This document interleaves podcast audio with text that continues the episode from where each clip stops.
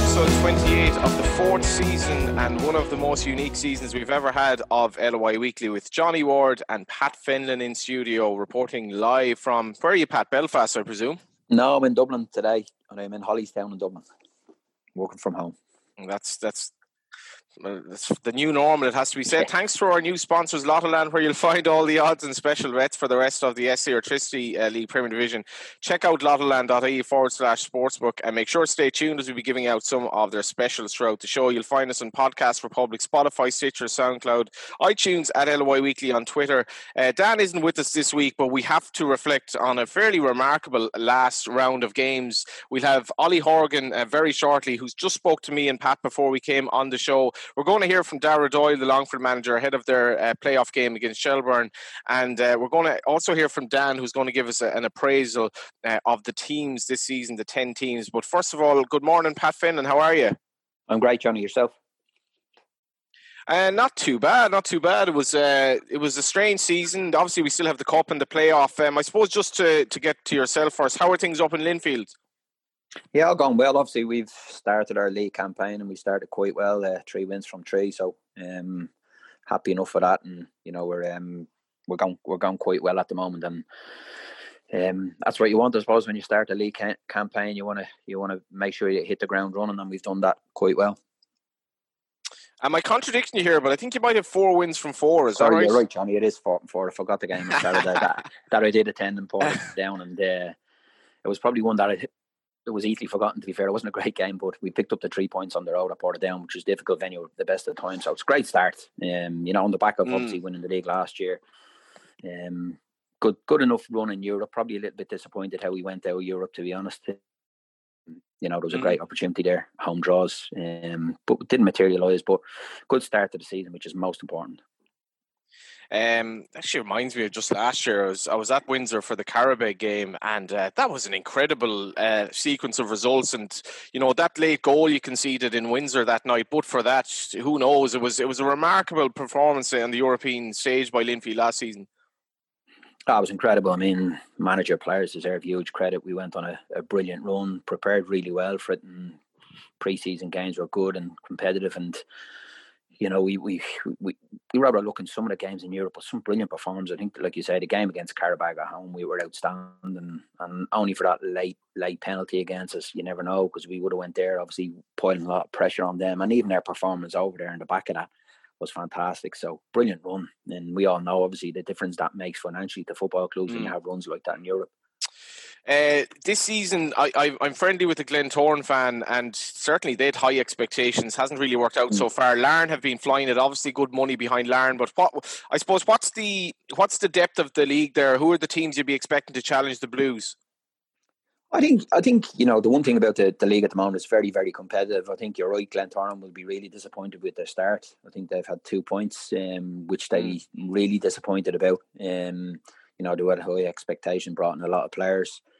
Um, but it'll be like you say, Larne a very very good team. Beat us well in the County Antrim Shield game last week. We did have a man sent off fairly early in the game, but they are a good side. They were good against us last year in the games I watched.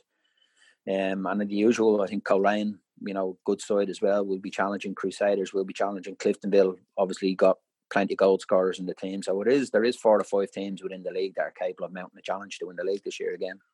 And um, just before we move on to the League of Ireland, what, what's it been like for the clubs up there? You know, we, we, it's almost like we're kind of used to this normal now of clubs being financially supported without um, any crowds down here. And obviously, great potential news regarding a vaccine uh, yesterday. But like, how, how have you guys survived up there, and how long can it go on?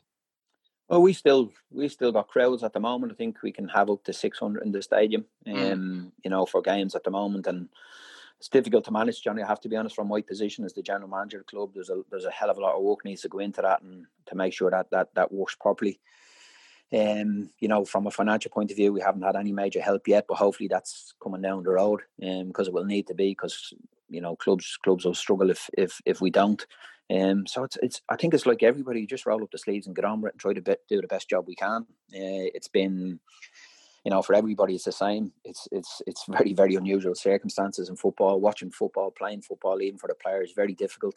Um, you know, very difficult even for for managers to to maintain that togetherness in dressing rooms, and you, you can't use them for periods of time. So it's it's mm. it's very strange times. How have you found the lockdown yourself, based down here? And you know, it's it's it's. I guess it's kind of changed a lot of the uh, the way we look at life and so on. But have you dealt with it okay, and have you been kept busy? Yeah, I think you, you try deal as best you can. Everybody's in the same boat, and you know probably cut down on the travelling at the moment and spending a bit more time at home. Um, unfortunately, get a bit more painting jobs when I do that, so mm. just have to get on with that, Johnny. Like probably everybody else, but um, no, it is difficult. You know, everybody wants to be out and working and and, and making sure. And I think in the job that I'm in, you want to be around. You want to be around the stadium and making sure everything is prepared for games. So it's trying to find a balance that works, I suppose, for everybody, and we're doing the best we can. We might have a chat about the the All Ireland League and where, where that might be later on. But just have you have you been to any League of Ireland games, or have you been watching on the streams, or um, have you been keeping tabs? I'll probably watch most on the streams, unless I've been working at home. I haven't sort of put anybody under pressure to attend games. To be honest, I think it's mm. it's difficult enough. I know from my own situation, you're getting requests for people to attend games, and you're having to, to turn them down. So I've probably watched from afar, I suppose, unless I've been working, you know, uh, doing CoCom or wherever games. So, um, but it's been it's been a very interesting season. Obviously, different different type of league completely. So, um, and last night's probably culmination in in uh, a few surprises along the along the way, like there's been all season. Yeah, um, I suppose the, the results last Friday night. I was at the the promotion uh, playoff game, which Longford Town mm. won two one against um, Galway United. Totally deserved, and we will hear from Daire Doyle later on. And uh, I tell you what, Pat, they go into a game against Shelbourne now. I, I, and, I'm a firm believer in this. I think when you're going into a playoff, it's it's about mental momentum to, to an extent. And there's only one team that could could have any um, you know claim to mental momentum of those two at the moment. Dundalk lost two 0 at home to Sligo Rovers. We we we literally discuss all these teams in due course. St Athletic won, Bohemians two. Um, very entertaining game. It looked like in Richmond Park. Um, bear in mind now, I, I had about three or four tabs open last night, mm. and not bar tabs now, tabs in the laptop, trying to watch all these games at once. Uh, Shelbourne nil, Shamrock Rovers two, Finn Harps one, Waterford nil, Cork City one, Derry City one, and all this means, Pat, that Cork City, of course, go straight down. Shelbourne go into the playoff. Sligo Rovers finish fourth. Dundalk finish third. Sligo Rovers now look uh, very, very likely, uh, barring maybe one of the outsiders to win the cup of uh, getting into Europe. Briefly, Pat, um, what did you make of it all? As you mentioned, some surprises. Yeah, I, I, don't think there was any surprise at the top end of the table. I think Rovers were fantastic from the first day they came back to, to, to obviously last night again, and to keep that going even after winning the title. I know that that you know staying unbeaten is is is was the goal, but still it still takes a little bit of edge sometimes when you get over the line and you've got games remaining. You know, not purposely people just slack off a little bit, but they've done really well going into a real competitive game last night because Shells needed something from the game. So they've been different class all season. I think you know the way they play, the setup of the team, you know the, the balance of the squad, really really strong. Goal scorers, you know everybody complained that they probably hadn't got a goal scorer, but they've got goal scorers all over midfield contributing to goals, and um, and again a striker that probably for me probably doesn't get the, the, the credit deserves, but the way Rovers play, he he he he leads the line brilliantly for them and allows the players behind him to express themselves. So um, you know, and I, I think Bohs have to be given huge credit as well for what they've achieved. You know, to finish runners up to, to Shamrock Rovers ahead of Dundalk is, is a fantastic achievement for them. I think they'll be disappointed that they've lost five games this year, Johnny. I think they've tried to find a way of playing a little bit differently this year, and it may have cost them in some of the games, you know. So it's something they'll probably look at for next season. Um, but it's been it's it, it's it's it's been a funny league. I have to be honest. It's it's been it's been you're looking at I'm looking at Shells. You know, to get relegated. They're in their relegation uh, uh, playoff. You know, and they've lost nine games. Sligo have lost nine games and probably will get to Europe. Um, so it's it's it's it's it's a funny league this year, you know. So, um, but the credit has to go to Rovers obviously for what they've achieved, and very very capable of backing that up with a double as well you're you're you're you've taken a you've made a very interesting point there. Bohs will be disappointed that they lost five games. So they they, they drew one game all season. They mm. won twelve games. They lost twice against Shamrock Rovers. They lost against Finn Harps when kind of they, you know it wasn't it was a nothing game for them. But you think that like to be fair, five defeats out of eighteen is, is nothing to be boasting about. But um, I would have thought they'd be absolutely, you know, thrilled with this season, and maybe the problem would be holding on to players. I think they will be thrilled with the season, but I think as a manager and coaching staff, you'll be looking and thinking, how do we improve? I think Bohs, mm. you know, there's probably a bit of expectation around them now. They've got some money in the door, and you know, there'll be an expectation that they go and spend on players, which I don't think they will, will do. I think that what they've done is manage the club really well. But I, I think they will look at that and think five games, we shouldn't have lost five games out of 18. Mm. You know, defensively, they've got a lot of very good players as well. They did miss a few centre halves for a period of time, which may have cost them as well. And obviously, like the, the big games against Rovers, you know, they lost both of them. Even if you nick a draw on both of them, like they've been doing or winning over the last couple of seasons, you know. So, but I did think both slightly changed the way they played a little bit this year, and you know maybe that was to try win a few more games. But unfortunately, they've ended up uh, losing losing a few more, and that's been. I'm not being critical because they've had a brilliant season, but just looking from a manager's point of view and a coaching staff point of view, how do we improve? I'm sure Rovers will be looking at the same. How do they improve? You know, Dundalk definitely will be looking how they improve. But Bohs, for me, if you stay in them games and you, you, you know you only lose two, you, give yourself a chance, even if they're against Rovers. That that makes that gap a little bit smaller. So I think that's where the room for improvement will be with with Bohemians. Can you remind us how many of the ten clubs you either played for or managed? um, it's it's fairly simple. I think the the Rovers, Bohs, and, and Shells and St Pat's, uh, the Dublin clubs I've played for, and Derry um, City, and I've managed uh, Derry and and Rovers and Bohs and Shells. Yeah. So yeah, that's that's basically half the, the league. Um, but you, mm. you you didn't have an association with Finn Finn Harps. But before we no. play the Ollie interview, um, I don't know, Pat. I mean, I saw Stephen Henderson was on. I think he was on Twitter this morning. Uh, I think was Stephen Henderson was saying, you know, obviously Bradley will probably get manager of the year, but the job, mm. the job they've done, and it was more so the fact that the last nine games they lost two. They they they beat Bohemians away. They got a draw against Dundalk. Granted, they lost against Shamrock Rovers and mm. they hmm. lost against Sligo, but an incredible run of results. Absolutely, I think you said earlier it was two from nine or something they lost, and I think you have to give them great credit because when Shells won the games back to back, I think against maybe Waterford and Sligo, I think probably everybody thought that's it, and maybe Shells did as well. Um, let's call I, I completely agree with you there. Yeah. I, I was at that game and I, I thought it was like celebratory mode afterwards. Yeah, and I think affected them in that game, and obviously affected them in the cup game, and thought you know took their foot off the pedal a little bit, and they've they've, they've been dragged back into it into that playoff, and I think you have to give Harps great credit. I mean, it's, it's listen, and I'm not being disrespectful to Finn Harps. It's hard for Ollie to attract players up there. It's mm. it's it's it's it's not the best place to go and play. Um, and it's very important the type of player he brings into the club. And him and Paul Hegarty have done a brilliant job there. You know, I know I know both of them really well. The amount of work and travel they do to get the games and watch players, you know, they, they leave no stone unturned to try and bring in a type of player that they obviously can afford, which is, is the big issue for them. Um, and obviously a type of player that's going to go into a dressing room that they know they're going to have to roll up your sleeve and scrap for every point that's available. So I think they do deserve great credit. Listen, the skin of the teeth, they've they've stayed up, you know. But I think if, you, if you'd asked at the start, if you finished eight, would you be happy they'd have taken your hand off? It's it's it's like I said to Ollie as well. Is how do you take it forward? You know, if you're Finn Harps, you're looking at this and you're Ollie, you're thinking, okay, do I want another battle around a relegation next season, or can I try take it forward? Um, you know, and that's a dilemma for him as well. For for Harps, it's it's it's a difficult situation for them. They're not they're not they're not um they are on their own up there, and they, they do have mm. a decent support when it when it's going well for them. You know, so it'd be interesting to see how they approach next season.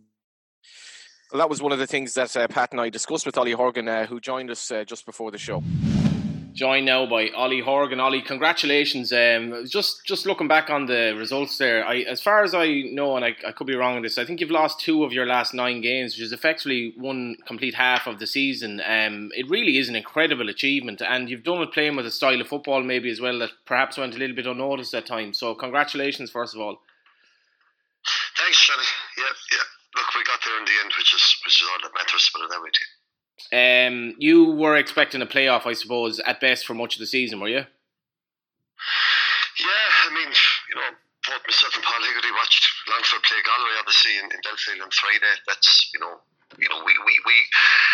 We, we okay. Look, we, we, we didn't write off what happened last night fully, but you know when when Shelbourne won their two games in a row in Waterford and Sligo, it looked like that that that, that if you like, that carrot was gone. We had only won two games all season before we went to Dalymount. And look, we had a fair run of luck in the last couple of weeks that maybe we didn't have before it. But um, look, it's, it's, it's worked out in the end, put it that. Pat, what have you made of it?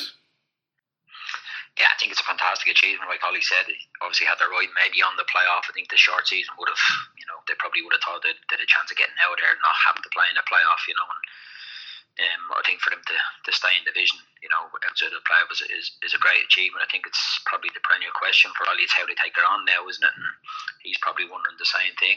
Uh, we spoke about a lot of time about Finn Harps. It's a, it's a very very good club, you know, in a, in a, in a with a good fan base in a, in a probably a GAA dominated county. So it's it's it is a great achievement for them to stay in. But I'm sure Ollie's looking and thinking, I don't want to be in this situation again next year. I want to be yeah. moving up the table, and it's how they do that. It's how they bridge that gap, and that's difficult. I understand it is difficult for them. Um, they probably have yeah. eyes on, on stadiums and, and developing the club, but it is it, it gets to the point, and particularly for Ollie as well. You can only keep doing that for so for so long. Um, you know, you want to you want to push on as a club, and I'm sure Ollie has that ambition to push Harps up the league. Ollie. Yeah, I mean, this this has been, you know, we, we've, we've discussed this when we got promoted many years ago you know, five or six years ago against Limerick, we, we, we thought we could push on. We lasted a year and the structures changed where it went from 12 to 10 and we got relegated without a playoff. We came up again also against Limerick and we, we, we hoped that we could push on and, and you know, push up the table a, a or two, to put it that way to you. And we felt this time last year that, that, that we could achieve that. But look, off the pitch, you have difficulties, although we've made huge progress there. And there's, there's a bit of a drive in the last 12 months within the, the board. We look, you know, the likes of the new changing room that we've got there. But, you know, we're crying out for a new facility, which, which obviously has been stalled for a whole lot of reasons. And, uh, you know, the, the, the pitch took its fair share of criticism against Shamrock Rovers, but the amount of work that was done by volunteers between last Sunday week and last night to get it playable and, and, and halfway decent for last night was a credit. And we do need help. We do need financial help to try and upgrade that part of it as well as many other parts on and off the pitch. But it's a serious league and it, it, it comes with a cost.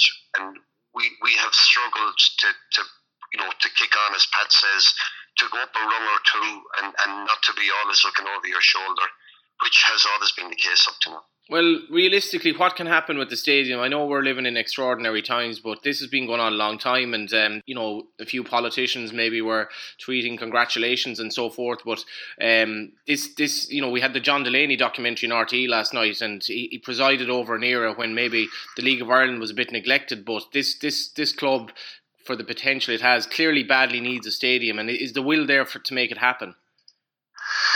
Certainly the will is there from within the club. We have a stadium committee. Uh, Paul McClune, who's on the board, he's he's uh, uh, basically dealing with that nearly full time, if you like, and, and, and that's his sole role within within the board.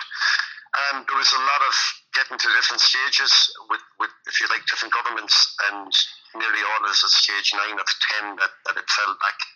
Uh, look, it's it's it's it's crying out for you know. Drogheda have made the same point. Uh, you know, I saw Conor Hoy when they got promoted last week. He's made the same point of it that they're in the Premier Division. You know, we've been in it. Now this will be our third year in a row, if you like, for next year. Uh, we, we, we need a facility, and uh, we need help to get that facility.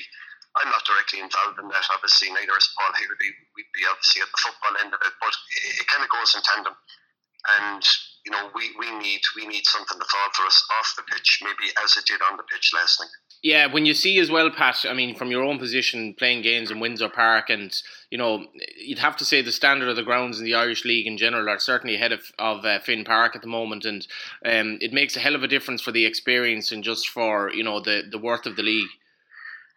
Yeah, but I, I think there's a bigger question here. It's not just Finn Harps, isn't it? I mean, there's, there's got to be, and I think there probably is at the moment, lobbying around government to see how they can help the clubs off the pitch. Not talking about on it, you know, everybody's got to find a way with their budget and, and make sure they try adhere to that, is difficult at times as well. But I think off the pitch, there's, you know, there has to be some sort of lobby to them to say, how can we develop the game? You know, you've got Finn Harp sitting up there in Donegal on its own, you know, fantastic football club. And the thing, that, you know, the stadium's not just about building a brand new shiny stadium. What it could do for Finn Harps is attract better players in, into into the club as well and, and, and give them momentum with more supporters, you know, better facilities brings revenue as well. So but I think right across the league, like you said, there is there is funding that goes hand in hand in, in, in the north of Ireland where, where grounds are developed on a regular basis and I think it's something we've got to look at um, and hopefully we spoke about this before. Danny, we, we the League of Ireland was put on the on the on the front page um, under the last government. So hopefully it stays there, and there is a, a development plan. We've seen that development plan hopefully for Dalymount. We know in the situation we're in at the moment, it's difficult for the government to be throwing money at football stadiums, but there has to be a plan, whether that's you know a short, medium term plan, if, if how we can develop these teams. You look across the league, you look at Dundalk, you look at Finn Harps. You know they, they need help, they need development. Um, you know, people might argue about Dundalk. They've got a, a, a plenty of money in, in relation to their owner, but you know, it's how we develop the league and, and, and looking at you know games on TV. It's not good. It's not good when you see games from. I'm not trying to be overcritical. If you watch a game in Ballybofey, it doesn't it doesn't look good, and then you've got to go and watch a Premier League game after it. Mm. You're thinking we're so far behind, but you know that's where we need help. That's where the clubs need help off the pitch. How how did you attract players? Um, uh, like I was reading Ollie Kosovar Sadiki an interview with him, and he was saying how you met him. I think you met him maybe in Dublin Airport and whatever. And you obviously you definitely win these players over in terms of your passion for the club. But it, it probably is a bit difficult bringing a guy like him to you know a place like Finn Park and saying you know play for me here. Well, the, the, the, the likes of Cost that you mentioned there, Cost was with Hibs in, in Edinburgh. Um, I met him over there, and uh, he, he basically he, he hadn't enough experience to try and break into the to, to Hibs first team, and he, he, he came out on loan initially, and then with the cutbacks when when when the lockdown happened, Hibs let him go. Um, but you know he's he's got whatever twenty Premier Division or eighteen and two cup games under his belt with us which will bring him on, and he probably looks at it as an opportunity to try and get back to that level. Mm. Uh, and and that, that, that, that's that's probably the attraction. Obviously, it's not the financial side of it, but he is playing in, in, in, in the Premier Division of the league, and and thank God we have that to offer again for another year. It's really that attraction that that's uh, given young fellas an opportunity to to either kickstart their career or in, in one or two other cases to you know to restart their career if you like it might be with, with one or two of the older lads that they came to us. But it is it is a, a very decent league as you both very well know and you know they, they, they want to play in the highest level in, in a country they can they can get and, and, and that's what fell for Cass and he did quite well for us thankfully. Was Barry McNamee your biggest signing this season in terms of the extra dynamism that he brought to the team, or um, am I wrong to single him out? I'd say Barry be the first one to tell you you're wrong to single him out because that's the type of personality he is. Um, it certainly is never about Barry in any manner. Barry has huge quality without doubt, but like Barry rolled up his sleeves and, and, and worked and worked as hard as, as, as anyone around him. Of, of you know maybe not as much ability as Barry has, and, and that's why we stayed in it. He bought into it. Uh, but but certainly no, I wouldn't single Barry out, and he'd be the last one that would want you to single him out. But of course, he was a huge addition. We're delighted to, to, to get him. He'd worked with Paul Hegarty in Derry before, which was mm. you know he knew Paul. His brother is with us. You know, we, we look. I know Barry also. Tony, his brother, is with us, who's a great bit of stuff as well. Yeah. And uh, look, it worked out well. Barry Barry was injured for quite a while at, at the restart in, in, in August which we, we, we had a poor, poor run of, of the results when it restarted, and the fact that Barry wasn't there probably is testimony to him. But there was a hell of a lot more than Barry with us that, that, that got us over the line and just got us over the line with the skin of our teeth. that they looked at the fifth minute of injury time last night, you know, with the with the ball taken off the line. But look, that's a little bit of luck we probably didn't have earlier on that we got last night. You you never played against Raf Cretaro, Pat, did you? No, but I had Rafa. Um, I had Rafa Bohs. I signed him at Bohs. Um, listen, and I think the important thing when you know, because I, I, you know, when when we were allowed to allowed to watch match, I would have bumped into Ollie fairly regular, and um, I think the other thing is very noticeable if you look at you know the staff and Ollie and, and, and Paul Hegarty, you know, they have massive experience among themselves as well. But I think when you're recruiting players when you know you're going to be in a dogfight, that's important. They've mm. obviously got to be decent players to play, but you also have to have a character that's going to go into a dressing room that's going to have to roll up its sleeve and, and be difficult yeah. to play against at times and having to scrap and fight for every point that's available. And they've done that, and that that's not that's not by luck. That's by good recruitment and, and making sure you know the players that you're bringing in, and, and, and not just their quality, like I say, but their attitude and how they approach the games. Yeah, I, I only I only say that partly in jest because Raf is um, such a seasoned pro at this stage, Ollie, and I'm I'm I'm minded of that goal he got against Cork when Cork looked like a win was going to really catapult them into a strong position to actually finish second last, and Raf Cretaro pops up with the goal, and you know just the likes of him to be doing that at, at, at his age is quite inspirational as well. Look, Raf, I don't need to tell you, certainly not Pat, anything about Raf. Um, you know, like obviously Pat had him at a younger age. I, I tried to get him a number of years uh, at a younger age, if you like. But he's, his quality on and off the pitch is, is, is second to none. He's a proper, proper professional. He's a proper man. Um, and and you know the influence he has on the pitch, as you can see, even at his age, but off the pitch is even more so. And you know, even even with the younger players around the club, he's a brilliant example to them. And uh, look, he's, he's he's a proper lad. As you know, our only regret was that he, he didn't come to us earlier, and we'd have had a couple more years of Raf. But look, he, he's done well. He's got some crucial goals for us. Uh, he's he's we look. We've managed him as as best we could on the basis he can't play every minute of every game, obviously. But he's influenced every game where he's either started or he's come on and he, he got a penalty against Pats uh, last Wednesday week that, that got us, if you like, into the position that we are in now. Mm. And uh, look, uh, Raf, I, I, don't think there's anyone that will have a bad word to say about Raf. He's, he's a credit to himself and his family, and we're delighted to have him. To put it that way. Just, just Pat, if, if um, before we finish up, um, is is there is there a real appreciation for what Hegarty and Horgan have done? You know, uh, any Galway United game I'm at, they seem to be at the game. The amount of travelling they do to go to games to, to, to look at opposition and all that. But this, you know, do you get pigeonholed when you're with a team that's perennially struggling? Because Harps didn't play bad football this season, and again, arguably punched above their weight, which they seem to do consistently. No, absolutely. It's like I said, you know, you, you, get what you deserve in football, and you have you have to work really hard. And like you said, with, with the two lads, you know, I see them the length and breadth of the country, and you know, um, and I speak to Ollie probably regular enough in relation to players, you know. So I, I know the work they do. But when when and I'm not being disrespectful to Harris, when you're at a club like that, you've got to do that. You've got to be always on the lookout to see can you pick up a diamond, see can you pick up a Raf Taro. You got to sell him the club because Ollie can't throw money at him.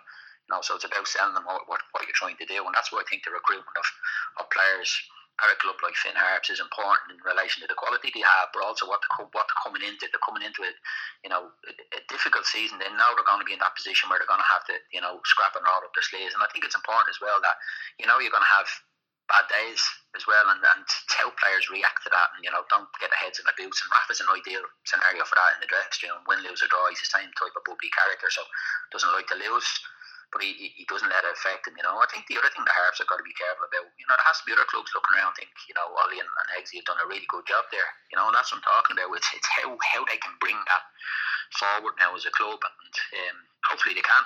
Please God, they can because they have a lot to offer the game. And um, you know, so but it, it's it's it's a very very good achievement. I know it's a short season, and I'm sure what you know from from Ollie's point of view, doesn't make it easier to retain the players for him, but it, it gives him a, a, better chance in relation to being in the Premier Division. Yeah, what what what, what is your ambition, Ollie, in the game? Because you know you, the two of you have been at Harps um, and you've done an amazing job. I'm, I'm listening to the pet there. I don't know if he expect me to buy him a pint or something, but uh, you know, it's, it's as, as as I said in address about Barry McNamee earlier in the conversation. Uh, you know, it's it's Paul Hegarty or I. It's it's it's a matter of of probably going in and trying to do as well as you can and trying better wherever we are. Obviously, in Finn Harps, in my case, for the last seven years. Uh, it's nothing about us. It never will be. It never was. And, and, and you know, that type of way. Look, we yeah, we roll up our sleeves as as every other manager does. That's you know, and it's just that it's it's, it's fallen our way. We could be if, if we didn't see up, and if, if, if that last minute shot from Curtis Byrne had gone in last night, we'd be in a playoff, you know, against Longford. That would have been a very, very difficult ask. And we could have been relegated on Saturday. And then I don't think Pat would be speaking as highly of us to put it that way. Yeah, it's, I, think, I think that's small margins, you know. Yeah, but you've got to look as well. You finished ahead of Cork City, who are who are a big, big club with a big budget as well. You know, so I think you finish ahead of Shells. You know, so it's over the course of the season. It's, you know, you get like you say, you got that little bit of luck last night that you pre- yeah. probably deserved. So it's probably been missing in some of the other games that you've had. So, um, yeah, look, I mean, I think it's a really good achievement. Yeah, I, I, think I think part of what you're saying is that to be fair to the players that come in, they enjoy it, win, lose or draw, and uh, you know, I, I don't, I don't think, I don't think there's any pretense or there's any arrogance or there's any people getting above themselves, and and and, and the majority of, of young lads this these days they, they enjoy that, and you know that that, that probably is, is an attraction as well. As look, whatever we do, we do it straight up and get on with it you know, and, and, and, and Paul Paul in particular would be would be exactly the same that way. Look, today is a good day, as Pat said. You know, you had a lot of ups and downs, and we had some bad days as well that, that, that we got over. With a game in Sligo about a month ago, where I think I think there might have been 12 players that were booked with three sendings off. I'm not even sure what had we 12 on the pitch. But anyway, you know, we, we lost we lost we lost three one in that game and, and that was that was a bad night for us. But we got up and get on with it. And, and as Pat said, the likes of Raf were crucial in that, and the likes of of, of, of uh, you know the likes of David Webster, Stephen Folan that have mm. been there at both, at both ends of the table, and they were they were very important additions to us. You know, for those days, especially the bad days. Put it that way. I know, I know, it's a, a mad time and all that, but how confident are you you can hold on to these players next season in general? Look, we haven't even thought about it. Like, I mean, yeah. we were we were we were half planning, you know, for, for Longford at the weekend, uh, and that's that's no disrespect to anyone or anything. You know, we we we'll always plan ahead. You know, regardless of the result, that's basically where we're at at the moment. We give them a day or two off after last night, and, and, and we take them back in again and, and, and see where we're at for. We play Shamrock Rovers in the cup the weekend after next, and look, at least we can go and enjoy it while, while it's a, possibly a bridge too far for us with, with, with Shamrock Rovers, with what the level they have gone to. At least we can enjoy without the other pressure of, of, of having to stay in the division, which at least we got over the line last night. Yeah, how did you celebrate Ollie finally? It's not um, it's not as if you go to what's the big bar across the road? Johnny Dunleavy's uncle, I think, has a bar across the road from the ground, hasn't he? But different times. Well, Johnny could have got the uncle to open it. Um, know, the, the, obviously there was there's that, that that day is gone in these times. But that way to you, look, it was a midweek game, a Monday night game where, where a lot of the lads were travelling and, and they headed back home to their families, and, and, and that's that was the like I mean, you know, we certainly didn't presume that results would go away last night, and there was no bottles of champagne lined up anywhere, if that makes sense of any manner, and uh, it was very very low key and matter of fact and. I suppose that's the way things have gone anyway since the lockdown. But you know, we, we have in our back of the head uh, heads of, of preparing for Longford, and you know, thankfully we don't have that headache because that itself would have brought on huge challenges for us had, had we had we have to play them at the weekend. Ollie, thanks a million. Congrats. And I, I didn't even, yeah, didn't even mention that. Best of luck in the cup. God bless you. All right, right. Thank you very much. Don't forget to visit lottoland.ie forward slash sportsbook, and it's there you'll find all the odds and weekly special bets for the SSE Airtricity Premier Division and, of course, the European markets. But it's international football this week, and Ireland visiting Wembley to play England for the first time in so long. And Lottoland has boosted the price of an Ireland victory from 7.8 to 9, so that's 8 to 1 for Ireland to win in 90 minutes. Both teams to score, meanwhile, has been boosted from 2.01 even money to 6 to 4, that's 2.5, and Ireland to win win in the handicap, uh, the goal handicap, so that's Ireland to win uh, in the goal handicap was 2.9, and that's now been boosted to 3.5. That's 5 to 2. Visit the price booster section on lottoland.ie forward slash sportsbook. Ollie kind of reminds me a bit of Tommy Cooper because Tommy Cooper would come out to an audience and the place would just be in hysterics. And Tommy used to say to the lad beside him, haven't even said anything yet. And when you have an interview with Ollie Horgan, everyone expects, oh, sure, you have the banter with Ollie. He's one of the characters of the game, and that's grand. And you know, you have the crack with him. But they, the, the, the, the managerial achievement of these lads and the, the, the way that players play for them from different backgrounds, not all from Donegal, some lads coming from abroad, as you mentioned, Sadiki. And this season as well, I don't know if you saw much of them, but they were playing a nicer brand of football than I suppose they've been kind of known for. And uh, I, just, I just can't praise them enough. No, I would agree with you. I think they, the, the two boys have done a brilliant job. Ollie, particularly as a manager, and he's the one that's doing a lot of the work. But they, they work very hard off the pitch, and you know, and it doesn't it doesn't happen by chance. You've got to work hard when you're in their position and you're scrapping away, and you need to, to entice players that you've got to do a hell of a lot of work around the country and, and further afield to pick up players, and that's what we've done really well. Yeah, and I suppose your your point is particularly pertinent there because you can't just keep this cycle of, of, of, of trying to survive going when there obviously is potential up there for something better. No, absolutely, and it's it's it's it's difficult because it has to, you know, it has to take an effect at some stage that you're in that situation every season, you know, and you know it it, it, it and listen, it's very difficult for Finn Harps as well because I know there's a lot of work um, getting done off the pitch in relation to maybe potential new stadium. But they need help. You know, you know, we're not. Mm. At, I don't think they need help on the pitch. I think they've got brilliant uh, manager and, and, and coaching and staff around. Help or a facility that's that that befits what they are, you know, and that's the next step for them because if they don't, it's just going to keep continuous yo-yo up and down in the fourth division, back up, and you know there is potential there. You're not you're not looking at a club without any potential. There is potential there for Finn Harps to attract decent attendances. Um, I suppose they're a team as well that would be fairly well suited by an All Ireland league in that in their geographical location. And um, what's your, I suppose, what's your, your your latest on that? We've had many discussions on this, and obviously, I know you're you've been a, a long time advocate. Mm. Yeah, listen, I think I think it's like everything. It, you know, it's there's there's probably work being done in the background, and um, you know, I, have I've been on record to say that our club's position is probably not exactly the same as mine. I think it's something that we should look at. You know, I think it, you know, as people that are, are managing, football clubs and, and, and governing football clubs and the league, you've got to you've got to find what's best and how do you make them better. And I think that's both sides of the border.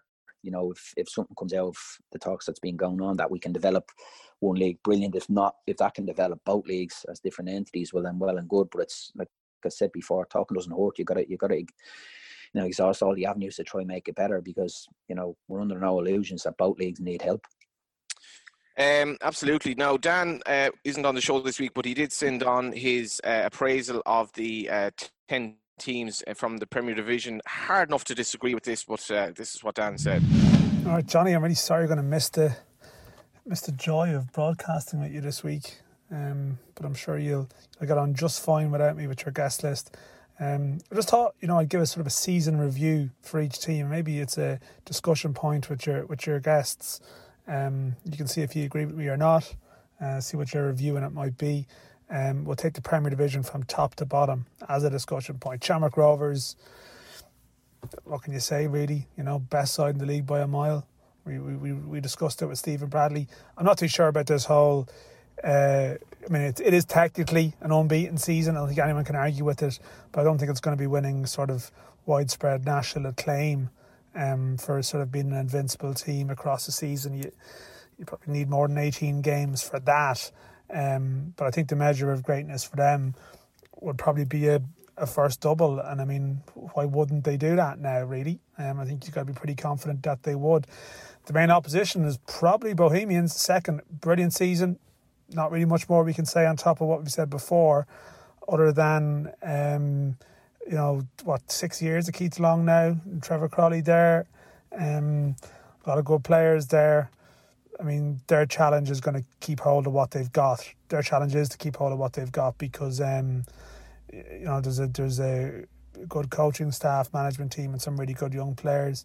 Um, and they got a great chance in the cup. Dundalk and third. Oh, war! Like what to even say? I have to apologise to you, Johnny. I said I didn't see them losing to Sligo Rovers. I have to say I didn't. Um, and to be honest, what they're doing is they're actually performing very credibly in Europe, and then their next league match is almost killing any good vibes from it. Um, and it's getting to the stage where really, um, I think it's very problematic for the perception of the, the management team. I mean, for all that uh, the, there's an expectation that they would stay, and that the chairman is, is speaking about them staying. Um, you, you know, it's it's it's it's you know you can't keep uh, struggling like that. Uh, a very wise man who was who was who was watched the Sligo game in complete detail, Sligo Rovers game in complete detail, just said they didn't know how to play through a low block at all, at all. Um, so I mean, you know, since our last show, they've played Rapid Vienna. They've really competed really well in the game, but I suppose in a way, you know, like they have very good players, and I think they've had a good plan actually for those games as well. But there's probably, you know, Rapid were quite loose, whereas teams are obviously figuring out ways to play against Dundalk at home and said, well, "Can you play through them?" and and they're struggling. So I don't know. That I mean, that Bohs quarter final now is is probably going to do more for the perception of that coaching staff than than any of the remaining European games. Um, so that's that's a big one for them, and they've got a bit of time to come back and be fresh for it. But I don't know. I think they're the excuses are wearing a bit thin now. I think at this stage they're rotating a lot, but I mean, like limping over the line to finish Europe, you know, finishing European spots, but probably with the highest League of Ireland budgets of all time. Um, it's nothing to celebrate. Um, Sligo Rovers, and that is something to celebrate. In fairness to them, um, when you consider that they were during the lockdown, we were talking about relegation, Sligo Rovers, know, did an incredible amount of fundraising, fundraising, um, and then probably wound up a few people around the league by signing some good players. Um, when when they were probably a club that, um, you know, they, they looked to be more better than most, and yet they they've come out with a very good squad. But like, in fairness, I think I think the fans probably knew that they were contributing for towards that as well too. Um, as well as survival to you know to give them a squad to survive. But they've done more than that. Um, it's very hard to see Derry City or Finn Harps or Athlone winning the cup, so you would think that that's Europe for them now. And um, yeah, I mean Liam Buckley uh, probably. You know, there was a good night for the, the veteran managers last night. I think we can all probably all agree with that. Um, fifth place, Waterford. I just feel a bit. I feel a bit worried about what happens now at Waterford. I think there was a bit of discussions, momentum there about if they qualified for Europe. Maybe would that be the, you know, the impetus to have a proper discussion about what they might do. I think you know there's just players there. Okay, another bit older, but like Brian Murphy and Daryl Murphy and and you know people who probably want to live in the area and want a club there. Um, maybe thinking more so about Brian in that situation, who'll have offers from everywhere. But you get the sense that they'd love to stay local. Um, but yeah, I just I just fear a, a, winter of, of guessing games around Waterford now, to be honest. And um, uh, like it's it's it's sort of they'll they'll, they'll sort of live to regret that late miss. I think. Um, in Ballybofey, um, sixth. Who do we have in sixth place? Pats. Do you know, like Pats against Dundalk, Pats against Rovers. Um, there is signs that there there there's there's progression there just real inconsistency. I don't know if I said it before. Almost reminds me to some degree of early Rovers under Stephen Bradley in that there would be very good performances in individual games. I think, yeah, they have this sus, they have a plan, and then look wildly inconsistent and, and sort of erratic and, you know, conceding ultimately, you know, those, those goals they conceded early in Pats really really caused problems for them. But I don't know, does Europe impact on their budget for next season or not? Um, they have the nucleus of a good squad, some and they're learning on the job. But I suppose, like, you know, they probably had higher expectations, to be honest. Um, so um, it's a bit of a weird, weird limbo for them, and I suppose it depends what way. Again, they're very reliant on Garrett Kelleher and where he wants to go with it. Um, but I mean, you look at them competing against Rovers in particular, you're thinking, yeah, there's something going on here. But um, like everyone else, they, they still don't have a goal scorer. And it's a sort of a chronic lack of goals outside the, the top clubs. Um, Derry City, bit of a just a. I mean, the, the cup can maybe give some structure to their season, but disappointing in Lithuania. Um, they've rotated, you know, they've they've shopped outside. They almost had two different squads from one one window to the next. Um, but um, they've just sort of sort of drifting along in a way. And mean, Philip O'Doherty did say at the start of the season he was pushing out their budget, and they will demand more than needing to stay up in the last day, albeit in very weird circumstances. Um, again, some good players there, but they've probably gone back rather than forward um, this year, I think. Um, and that's, that's obviously a tough one for them to take. Finn Harps, what can you say? The story of the night, really. Um, Ollie Horgan, as we've said, mentally prepared for this playoff since January. Um, but they just like it takes sort of a serious bottle and character to just to to show up when you need to show up you know at key games every year. And it's not just bottle and character actually. That's actually cliched. It takes organization and a game plan as well too that you know for these big games they generally get it right. And like even how they started the game against Waterford they just started it a really good um, just at a tempo and in a way that they just didn't let Waterford settle into it. They rode a look at it at times with chances that were missed, but like they got the lead, like they earned the lead, and then it was up to Waterford to be good enough to to break them down. And some some really good individual performances. You know, Webster was good. It This is the game I watched the most of. You know, Webster was good. Mark Russell was excellent. Just even his ball carrying at times was brilliant for them. McNamee's experience. As I said, the keeper had one difficult moment at the end, but generally he's a very strong keeper. Um, and I'm delighted for them. Like I posted the picture up afterwards at the stadium. I was up there in August. Like Harps will never get out of this cycle of trying to survive every year until something happens off the pitch. I saw some like politicians posting their congratulations, but they probably need to do a bit more for them now because they will never get out of where they are at the moment. And um, they'll always be at this every year until they do something bigger. And I know Kevin McHugh or people and, and they're trying to develop the underage section, but like just needs a the club needs a home, and you need to capitalise on this goodwill to get there. Shels, I mean, I don't know. Um, you might talk to like in the week, you sort of you know Joe Casey is stepping away, and you know Pat, you know Pat Fenlon there will know all about Joe Casey and what he means to Shels, and it almost felt like Shels this year were being reborn, and it must be a weird one for our fans that like post pandemic they're out of the grounds. You consider the buzz in Tolka at the start of the season and their away games, and all of a sudden now they're just watching from afar, almost powerless as they slide into this playoff situation. And while I still fancy them to beat Longford, like they're they're sort of trending downwards and, and just don't seem uh, like to be a very happy camp. I know it's easy to say that when team isn't going well, but just just doesn't all look great. And compare that to sort of the unity of that Longford team, who are fortunately Johnny for you far better than Galway last week. Um, like they're still going to have to cause a shock against Shels, but you definitely you'd see if if Longford are as approached the Shels game with as structured a game plan as they did. I thought they, they had a good discipline about them in the Galway match, whereas Galway were a bit sort of aimless at, at times. Um, yeah, that, that that game could go to the wire. You know, I still probably fancy Shels, but yeah. And then Cork, yeah. Well, we've we've done the Cork post mortem before. Um, just see where the club goes from here. It's really it's it's uh, you you just hope that um just hope that, that there's brighter days ahead. It's sort of an obvious thing to say, but it's it's obviously going to be a it's going to be a, a soul searching off season then there, um, and we'll see who gets a crack, what way they want to go with it. Um, I suppose of performance against Darien, of performances under Colin Healy, but does he want to be out front and doing the job? I suppose we'll find out more about that uh, in the weeks to come. But there we go. That's a long-winded review of the season. A few discussion points for you, and uh, I'll I'll talk to you soon. I look forward to hearing the rest of the show. Don't forget to visit lottoland.ie forward slash sportsbook, and it's there you'll find all the odds and weekly special bets for the SSE Airtricity Premier Division and, of course, the European markets. But it's international football this week, and Ireland visiting Wembley to play England for the first time in so long. And Lottoland has boosted the price of an Ireland victory from 7.8 to 9, so that's 8 to 1 for Ireland to win in 90 minutes.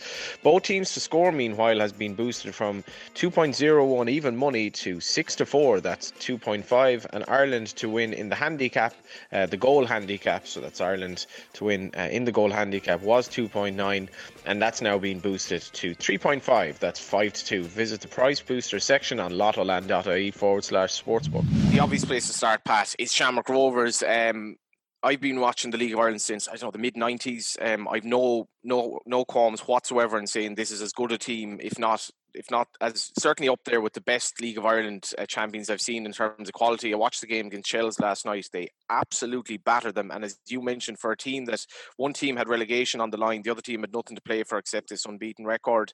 Um, I think they've been absolutely fantastic. I think they've performed well in Europe. They have that star quality of Jack Byrne, but they've they've an unbelievably good defensive record as well. Um, what have you made of your old club?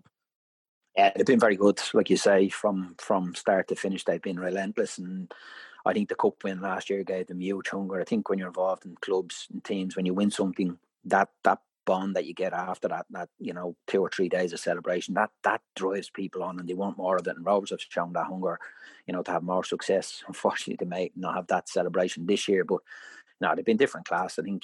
Listen, it, it, it's it's been a difficult season for everybody, but they've just been relentless in the pursuit of winning the league, and they've just swatted everybody away very, very easy. Like you say, I think, you know, they're, they're, very, very solid defensively. You know, they've gotten a lot of attacking flair in the team, but with the trade the back, it allows, and obviously a very, very good goalkeeper.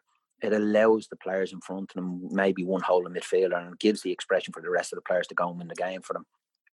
I think that's where the difference with Rovers is there's not loads of great goal scorers in the league at the moment. Rovers have mm. found a different way of playing, you know, that's not totally relying on, on the goal scorer to get you 15, 20 goals in a normal season. They've got goals from all over the all over the pitch, um, from midfield areas, you know, wide areas, offset pieces. So they've been different class.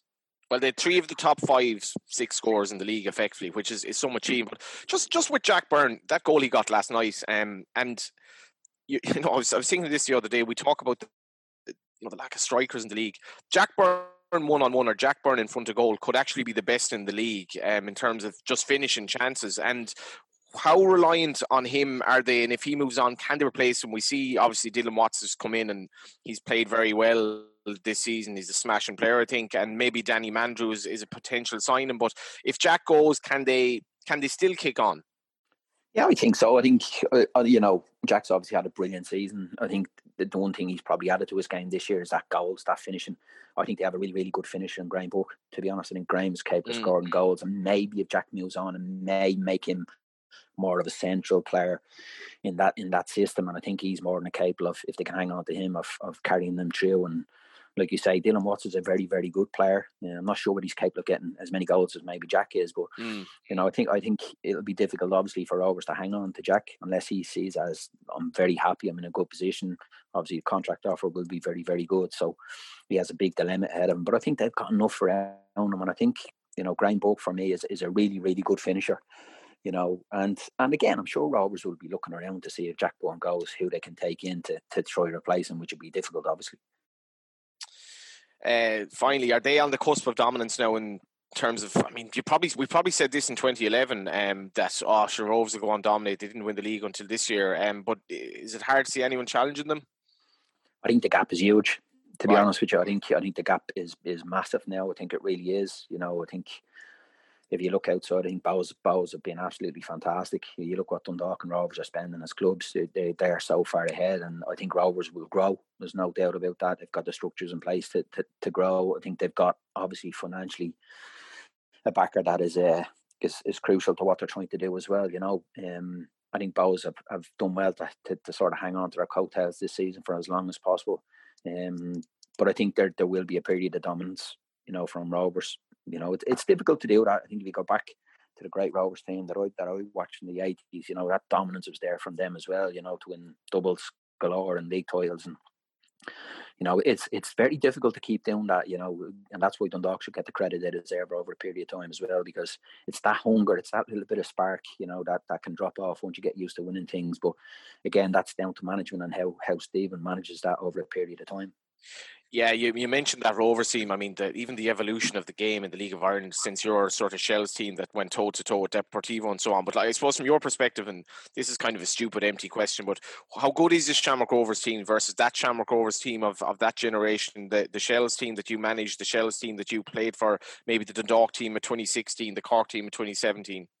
Yeah, I think it's difficult to compare. I, I don't think there's there's been a team as good as that Rovers team in the eighties yet. That's that's just my opinion. You know, when I'd include any of the teams I probably managed them myself or played in, and you know, including the the, the brilliant Dundalk team that Stephen had. You know, I just think that Rovers team was was was special. You know, you know, they're a fantastic group of players.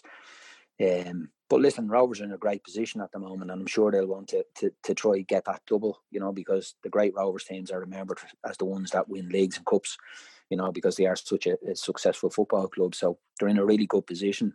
You know, it's how you how you, you I suppose with Dundalk struggling at the moment. You know, they would have seen them as their biggest rivals. Bohs, like I said, have done well to get close to them. So they'll see a chance for themselves to, to be dominant for a period of time, yeah. Okay, let's briefly talk about Bohs. Um, you know, I think holding on to Danny Grant, by all accounts, is going to be difficult for them. Um, but this is the thing about Bohs. Chris Twardek went, but they they brought in Promise Cherry, who's I think has done really well. Dawson Devoy looks a, a cracking prospect. Obviously, Evan Ferguson's been playing a bit as well. Um, no doubt he'll be going to England. Mm. Um, but I, I don't know what can you say about Long and Croly as well, and you know the fact that they they comfortably, comfortably, comfortably finished second.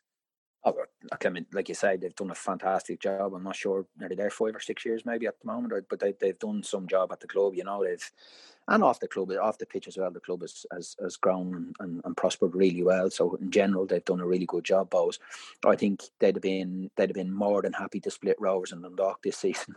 Um, definitely, and you know, I wasn't critical in there. I just think they would look at it and think, right, how how do we improve? I think that the key for them is you know they've lost players over a period of time since since uh, Keith's been there, but they've replaced them. They've had that conveyor belt of players that have gone away from Kevin's and come back, and obviously have a growth to play for Bohs as well. But the link with Kevin's, it's it's whether mm. that can continue and how they hold on to their better players. I think what they've done over the last probably 12, 16 months is they've signed a lot of the younger players on longer contracts, which they weren't able to do previously. And I think that's the key to you know having some resources there now is that they don't lose players on the cheap and they don't lose players to their rivals. You know that they're able to give them you know longer contracts because when it started for Bohs, they would have been one year contracts and someone done well, and the big clubs would have been in and taking them. So I think that's something that they they will manage going forward. But how do you better that season? Mm. you know they, they're, mm. they're they're still in the cup. Can they get to a cup final?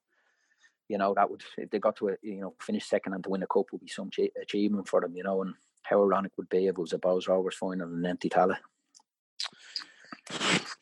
That's a, that's a yeah, I think like uh, the, the vaccine, you know, one of the, the, the, most compelling reasons to bring in the vaccine would be to so that we can actually have a full Aviva Stadium for Bohs and Rovers in a cup final or something like that. That would be dependent on Bohs beating Dundalk in the quarter final. Now, Pat, I, I, I honestly think this is one of the most baffling, um, you know, situations ever in the, in the League of Ireland. Dundalk mm. finished with a goal difference of plus two plus two this season, a team mm. that was favoured to win the league. What have you made of it? Um, and unfortunately, we don't have three days to go through this, but it's been a crazy season.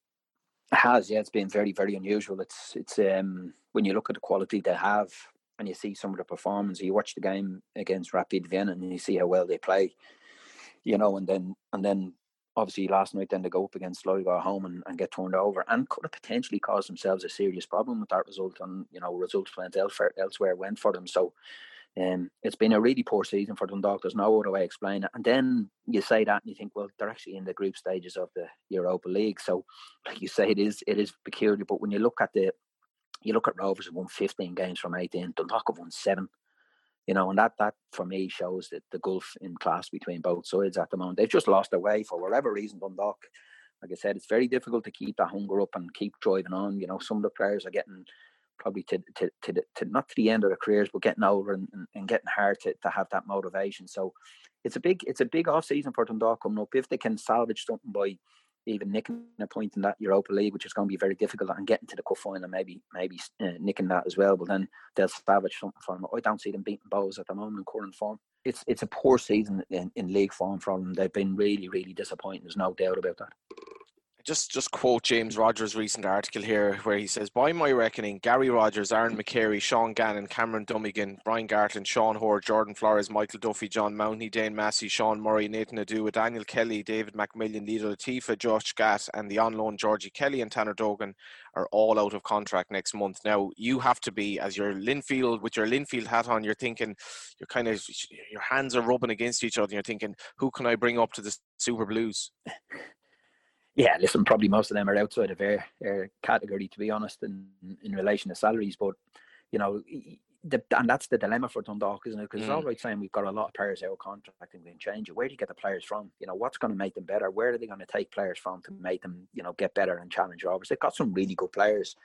You know, the decision, the first decision they've got to make is is is the manager staying you know, because if he's staying, then he's got to be given time to try build, you know, or does he have the contacts? Because it's going to be difficult for him here to try, you know, to, to, to know the league and the players. He's only here a short period of time. Does he have the contacts to bring them in from outside? You know, so it's, it is a difficult situation for Dundalk. I still think they've got a nucleus of a really, really good squad. You know, it's whether it's whether someone can, eh, you know, if if if he's a manager to get them going, well then probably over the next, and I think that the Cook game is going to be a big game for for Dundalk. You know, um, because the European games they performed quite well. But when you've got a squad like Dundalk, you should be able to rotate your squad and win games at home um, against Sligo Rovers. So it's it's it's a big off season coming up for Dundalk, a really big off season because if they get it wrong, you know they they they, they they're going to find themselves. They are a long way behind Rovers at the moment. They're going to find themselves further. Well, just just finally on that, this job isn't necessarily as attractive as it might be because, with all due respect to the regime that's running the club, um, it, it must be a bit of a concern for a manager to think, well, look at what happened to Vinny, and you know, if I go in there, what'll happen to me? Yeah, but I think as a manager, you can't, you know, you, you gotta you gotta weigh that up when you're taking a job mm. okay? But you've got to then look at it, you know, if you're looking as a young manager and you're saying, right, someone's gonna hand me that squad that Dundalk have, can I make a fist? Absolutely manager thinking, yeah, I want to get a crack at that, and I can make them. You know, like I said, they've got some real, real talent in within the group. Um, there's obviously changes needed, and, and that happens at every football club and every team. You know, so again, but there's a manager in charge, and it's probably unfair on him. You know, if he gets to the end of the season, if they were to win the cup, um, and obviously they qualify for Europe, I'm sure. I'm sure they will look at, at that and, and, and maybe think he's the man for the job. If they don't, well, then they may look around to change. But again, change is not always the best when you see what's what's gone on at Cork City as well at the moment. So um, it is difficult. It, it, really is a difficult situation for Dundalk at the moment. How they come out of this between now and the start of next season is going to be huge. And Cork City was one of the things I spoke about with Gary Buckley earlier. We uh, we, we, we, we tried to get Liam Buckley on, but uh, we, we had to get Gary Buckley instead. But what a season for Sligo Rovers! And uh, here's Gary. Gary, good morning. How are you? Good, Johnny. How are you? You look like you're ready for training. No, I'm not ready, man. uh, uh, I was just saying the, to, you know, the the fact that after I was the last game I saw of you lads was against uh, Shels, and it looked like to all intents purposes that was the end of that. Very deflating, sort of that. You know, you had this run that could have brought you into Europe. Shels were celebrating, and Shels have ended up finishing actually in the playoffs, and Sligo Rovers are finishing fourth, and now you have a massive chance getting into Europe. How could you sum it up? I suppose that kind of sums up the league. I suppose you, you get a result or two even even a draw probably isn't a good result in the league this season because a point kind of does nothing for you. Whereas three points now is absolutely massive, more than another season. So, uh, yeah, that kind of sums up the league. But I suppose after that Shels game, we, we were defeated. It was the dressing was was quiet. Uh, it was a good performance in Shels. You could see Shels even maybe kicking on and going to Europe as well. So it was that kind of a season. But we just took it every game as it comes. It's an old cliche, but it's, it's so true. Like you can't be looking further down the line to home games or hard away games like Dundalk last night. Like no one would have gave us a chance last night, but the same three points as anywhere else, and that's just the way we approached it. Because after the break, we've been unbelievable. I'd say if the if the season started after the lockdown, we'd probably be top three. Like so, mm. mad season. Just for yourself, what brought you to Sligo? Um, you'd been obviously a fixture at Cork City, and um, was it was it a sort of a Liam Buckley thing, or was it the club, or was it just that you want to be back with Johnny Dunleavy? It wasn't that no, it, was, it, was, it was a bit of everything really. Uh, spoke to Liam a few times at the end of the season last year. Uh, obviously played in Sligo loads of times and it's kind of similar to Cork in a way. Like you're a kind of community club or fan base, hardcore fans. So uh, yeah, I just I suppose I was speaking to a few people at the time and I thought Sligo was the best decision for me and I kind of I thought Cork ran its course for me. Mm. Not that I didn't enjoy it, obviously. Geez, we had great years there. Um, suppose just I thought I kind of went stale at the end, and I kind of wanted something new, get out of my comfort zone, get out of Cork, my hometown, and I thought Sligo was fair enough to go from Cork. So yeah, yeah, absolutely. The I suppose you people would recognise you as a midfielder. Um, did you feel at Cork that maybe you, the system didn't suit you to an extent because I suppose midfield was bypassed a lot, and you obviously are you have a lot of quality on the ball. Uh, yeah, I suppose. Um, but I, I think centre half was probably my most natural position. People probably wouldn't have seen me there that mm. often because of when John came in. I was pre-season for John's first year and scored a couple of goals, and I just ended up staying there in uh, the attacking position. And obviously, I always had a knack of scoring goals, so I always just played there for John. So I think centre half is my most natural position. Um, but when you went to Sligo, then were you thinking I'm going to end up playing with John Mahon centre back in the last game of the season in Dundalk, or are you thinking uh, midfield? To be honest, no. Uh, I thought I was going to be one of the three midfielders. So obviously there was an injury start the season. I can't remember who it was, and Will Seymour ended up playing back there. Uh, and then the next game, I think he said to me, if we got injured again, I think it was I don't know Shamrock Rovers game at home. Mm. We lost two uh, someone got a team who got injured, and I played back. I played the second half back there. Did okay, like so. And obviously lockdown happened, but there were still a few injuries at the start of, of lockdown, and he played there again. So yeah, it's it's not really new to me. I suppose just getting used to uh, the reading of the game is a bit different centre half than it is to uh, midfield. If you make a mistake, it's more highlighted. But now it's nothing. It's nothing new to me really. The only um, the only black mark I can think of watching you this season. This is probably one of the best goals in the League of Ireland. Was losing Graham Burke for that goal in Tallaght, and that was yeah. like that's the standard you're playing at. Because if you're playing centre back, a ball like that, what can you do? I say I've watched it about a thousand times since it's happened. I actually because in, in any person in that situation where Graham Burke is there, it's not really going to play a pass like that, like a whip, a whip mm. so far out. It's going to be a clip over the top. And I've actually watched it back so many times, and I probably was the deepest man as well. he, still found it, he still found it over my head be fair, the ball was unbelievable. But Burke's first touch was sensational, different gravy as well. Like so that he didn't need a touch after that; he just finished it then. So yeah, but that's the caliber of players we're playing against, and they've won the league, unbeaten in the league. Not many teams go to Tallaght, and and do well. So I thought we did okay in the game as well, but obviously conceding goals is not great. I suppose that was the only black mark on on uh, my defensive role so far what about last night? Uh, by all accounts, yourself and John Mahon were excellent, and um, I think it's a great story. Some people have benefited from lockdown, the likes of him and Sean Kavanagh, mm-hmm. maybe Greg Bolger to a lesser extent, but lads who are long term injured are coming back now, and um, just the two of you seem to get on well last night.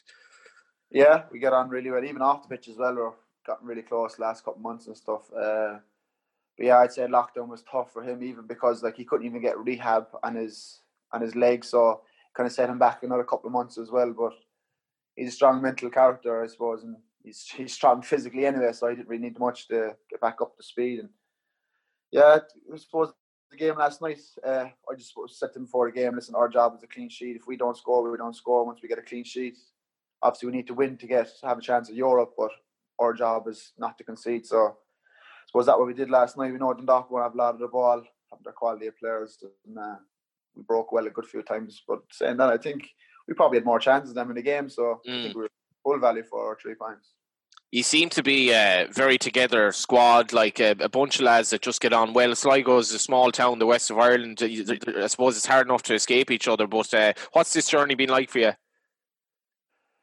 Yeah, I suppose the season has been has been bad. I suppose I was looking for a fresh start, and then after two months, this lockdown happens, and you're you're waiting to get a word to come back up, and have to drive back up and back down, and moving everything out of the apartment and then moving everything back in. It's been mad, I suppose. I suppose that lockdown probably helped us in a way because we lost our first four games, and then you're for the whole three four months of lockdown.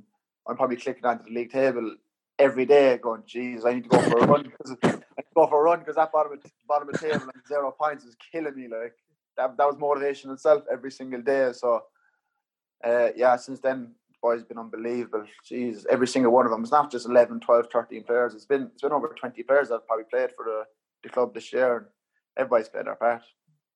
Um, what's Buckley been like to, to play under? He's you know one of the, as we mentioned one of the veteran managers in the league. He left Pats, maybe it got a bit stale there, like it got for Caulfield at Cork, but he's come in to Sligo. You've played a nice brand of football, and somehow you finish in the in the top four after all of that.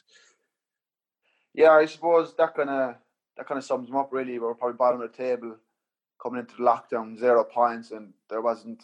I wouldn't say not a care in the world, but there was kind of like shackles off. He gives you that kind of freedom to play.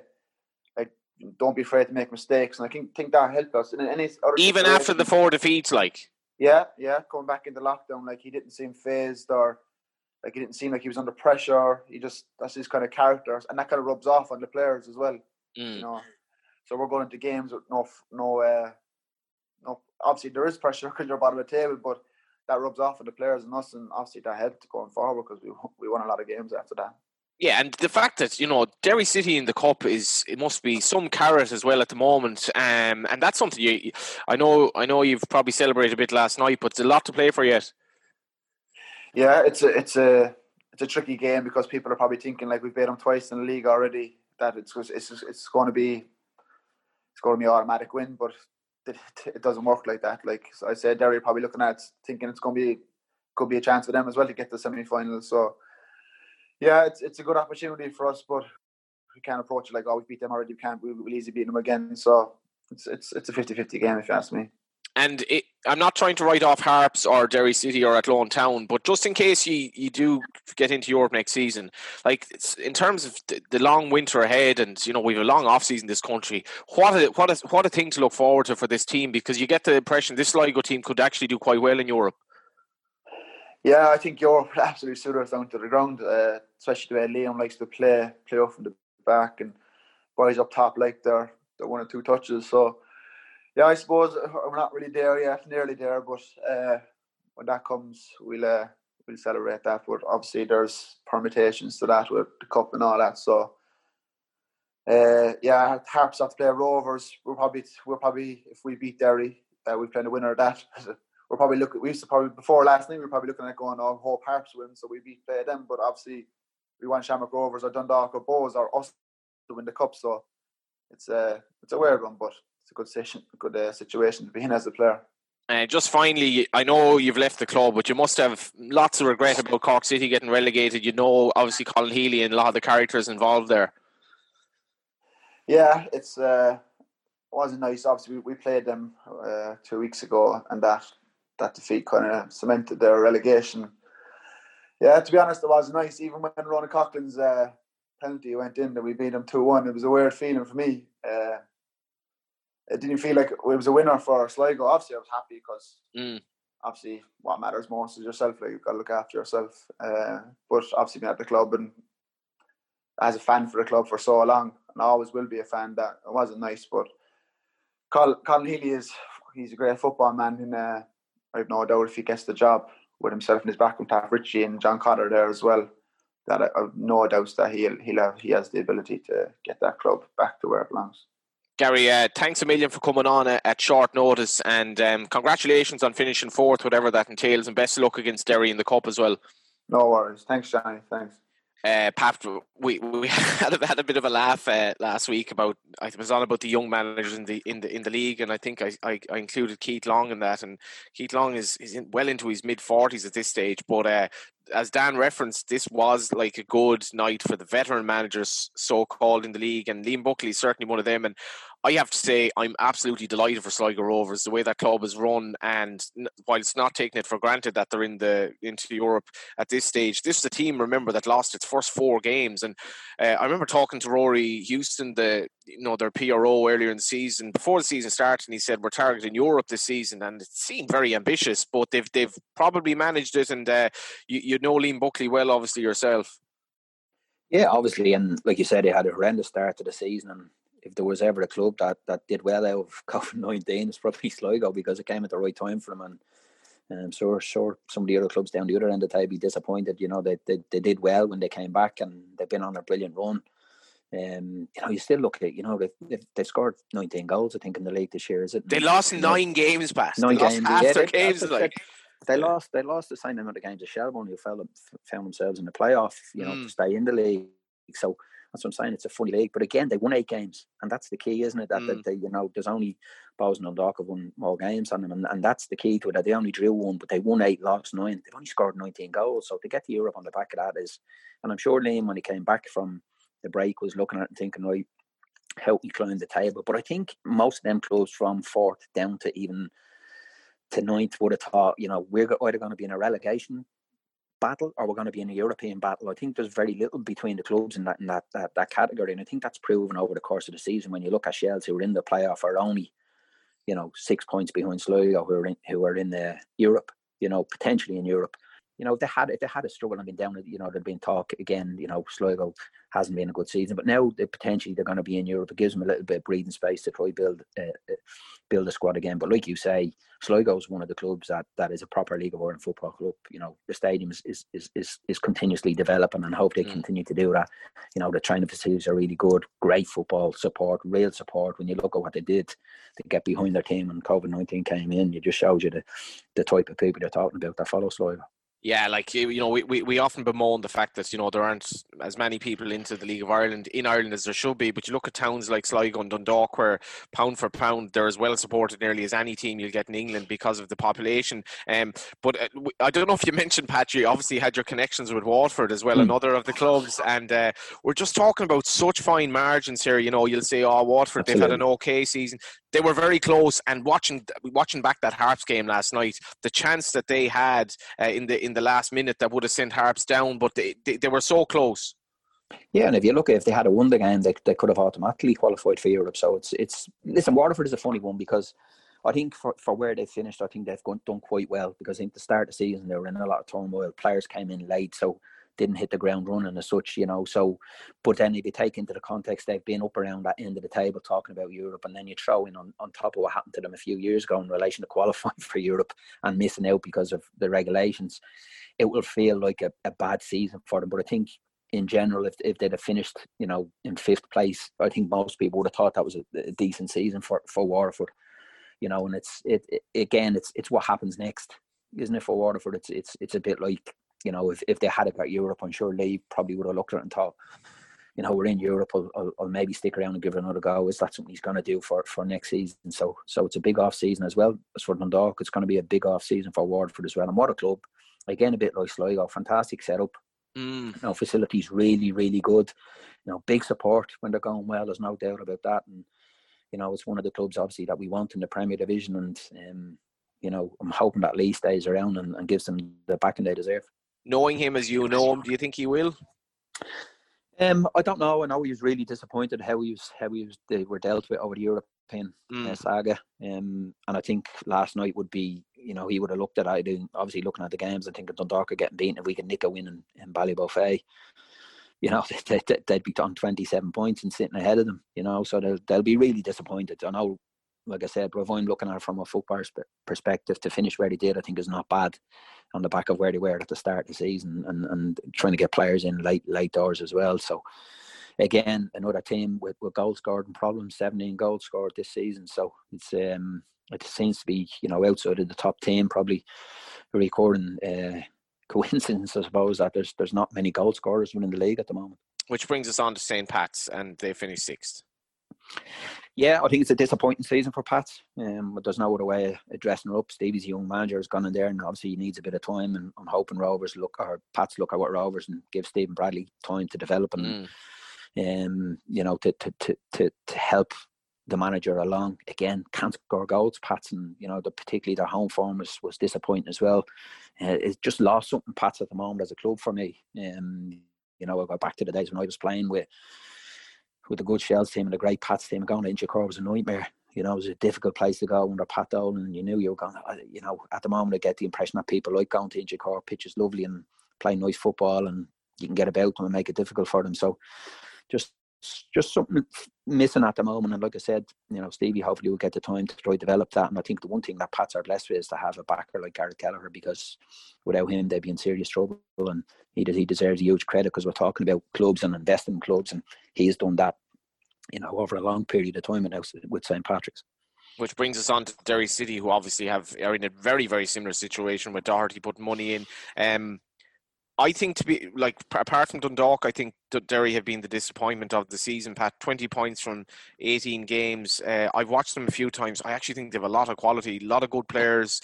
Um, hasn't worked out for them, and maybe the chat now is to try and bring back the likes of Lafferty to, to Derry next season. Maybe Michael Duffy and give it another go next season. Um, but for me, they've been very disappointing. Yeah, they have. It's a poor season for Derry. I would have thought they'd been. I look at their squad at the start of the season, and I would have thought they'd be, you know, challenging for that third, fourth place. You know, maybe the fourth place, um, or you know, with, with and, and that sort of category. I would have had when I looked at the squad. They've got a lot of good players in.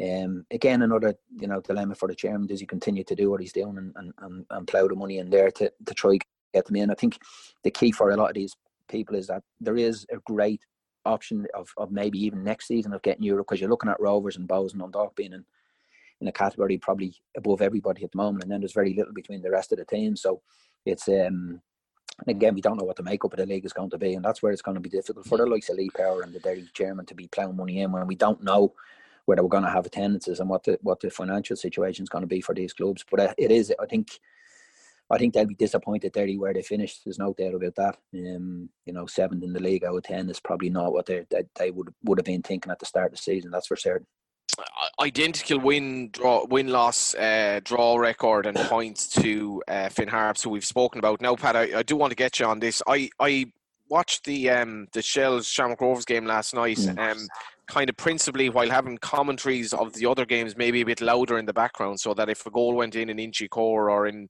Oriel or whatever. Um, but I, I did watch this game and I actually thought Shels were a bit of a disgrace in some of the some of the way they some of their tackles on some of the Shamrock Rovers players. I thought as much as they were being absolutely battered around the pitch in terms of the way Rovers played, uh, I thought Shels' discipline was very very disappointing. Obviously, Deegan getting sent off, which I presume now means he misses the playoff. Um, I, I, as I mentioned, I was at that game against Sligo when to, I'm probably put in my match report. You know they're more or less safe now, but they weren't mm. safe as it turned out. Um, I, I was very disappointed in them last night. I have to say, and if I were Longford now, I'd be absolutely delighted that I'm playing Shelbourne rather than Finn Harps.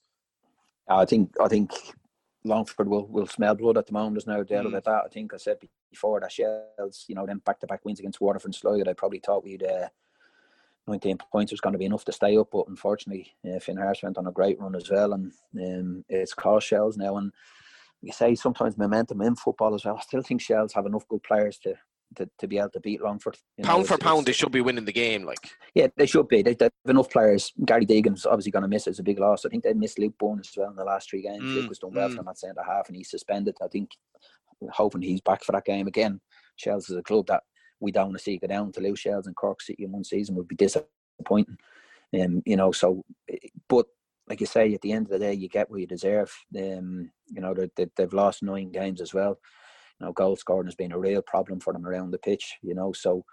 Um, but listen, the Shels players have got to realise this, this is a cup final. You know, it's it's it's a one-off game. You know, on on on paper they should be able to beat Longford, but Longford will go into the game on the back of two decent victories against UCD and Galway. You know, mm. you know, two teams that are hard to play against. Galway, obviously, we're on a crest of a wave on the run they went on. So it's by no means a given. It's a difficult, difficult game for Shelbourne.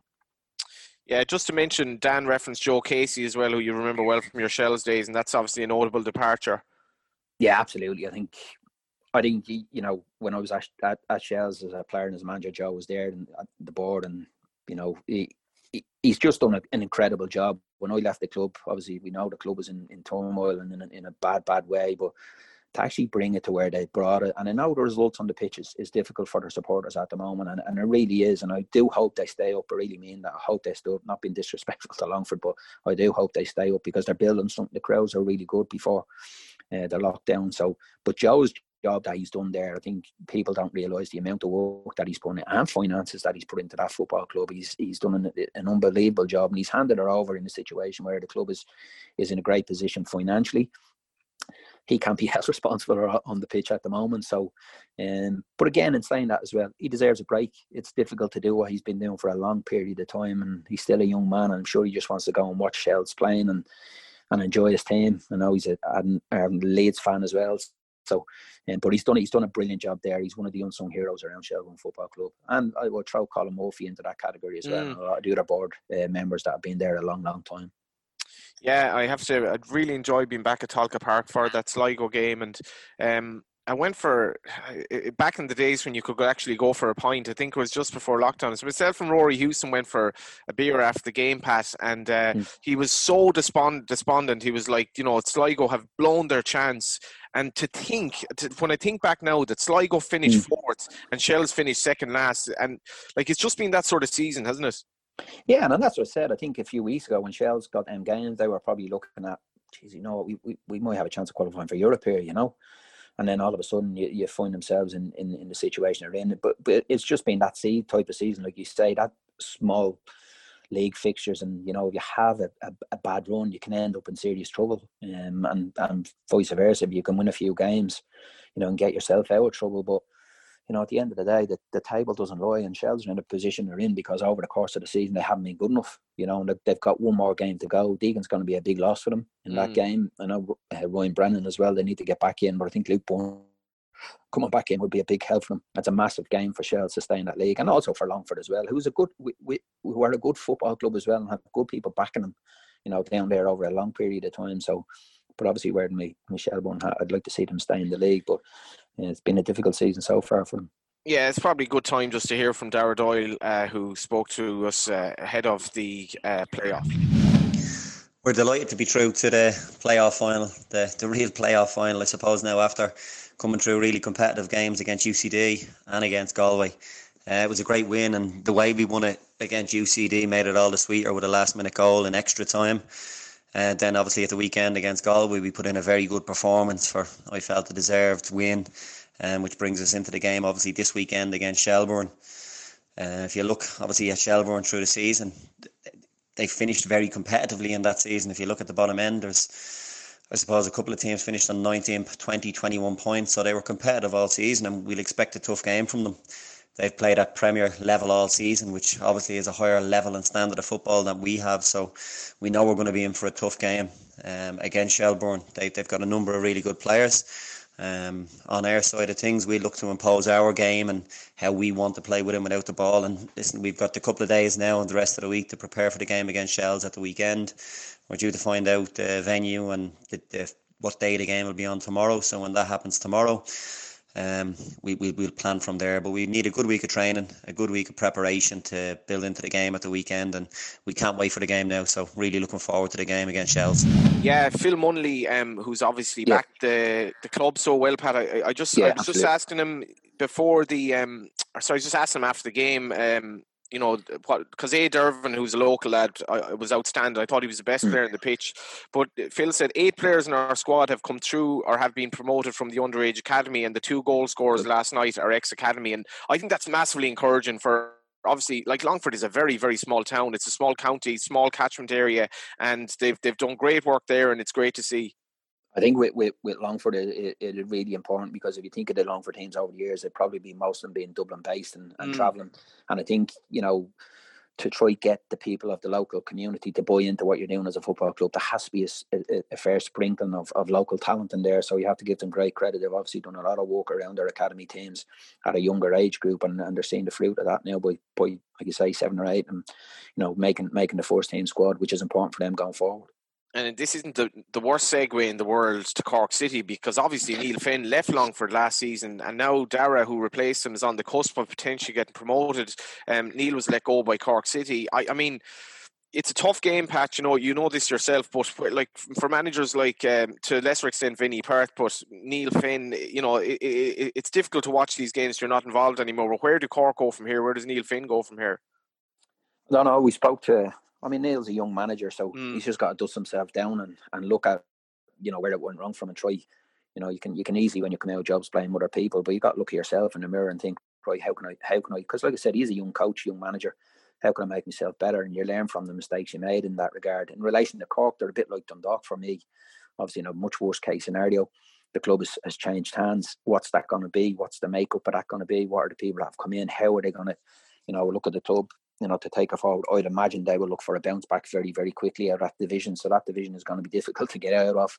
And I think Shels will look at that as well going into a playoff that they don't be back in that first division, you know, with the likes of Cork and potentially Galway, you know, very, very strong. So but it's a disaster for Cork. I have to be honest. Disaster for the league as well. Mm. You know, mm. let's let's not you know mess around here. We don't need big clubs like Cork uh, leaving leaving the Premier Division. And listen, that's happened across the water the big clubs as well. So you don't you don't you know you have to earn the right to stay in division. And Cork haven't done that over the course of a season. Won two matches, you know, scored ten goals. Like it's, it's horrendous form when you think about it for a club that were challenging for trophies and doubles and cups not that long ago. You know, so. Um, they need to pick themselves up and, and, and build that club. And you're hoping the people that have come in are looking at it that way, that they, that they will build the club and, and have a right go getting back into the Premier Division next season. Finally, uh, am I right in saying we have the delight of your uh, company on the box uh, as Colcom on air for the uh, 21s against Iceland at half 12 on Sunday? Yeah, I'm looking forward to that game. I've um, probably been in contact with, with, with Rennie and Jim Crawford over the last few weeks, and um, you know, I think they're looking looking forward to the game as well. It's it's it's you know it's it's poised nicely for them as well, isn't it? And they, you know they go into the games with confidence. I know Stephen has probably taken one of the two of their better players, but listen, that's that's under 21 football. That's what the job is when you take it. You're never going to have your full squad. If, if the players are developing well, then that's success in a way as well, as well, that you get players into the senior team. Um, but, you know, if they, if they could win the, the games, then it gives them a chance, obviously, in a playoff. And um, I think when you would have looked at the group, that's that's probably what we would have expected. Mm.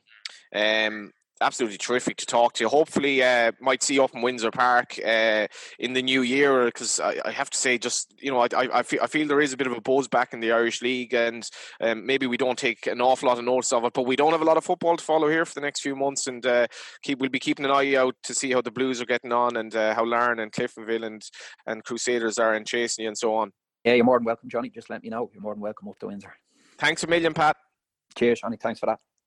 Yeah, thanks to Pat for coming in. And that was uh, the end of a pretty bumper episode 28 of season four. Lots more to play for. Obviously, we've um, lots of games coming up in the Cup, and uh, we'll see what happens there. And we'll be back next week with Danielson. Uh, chat to you then.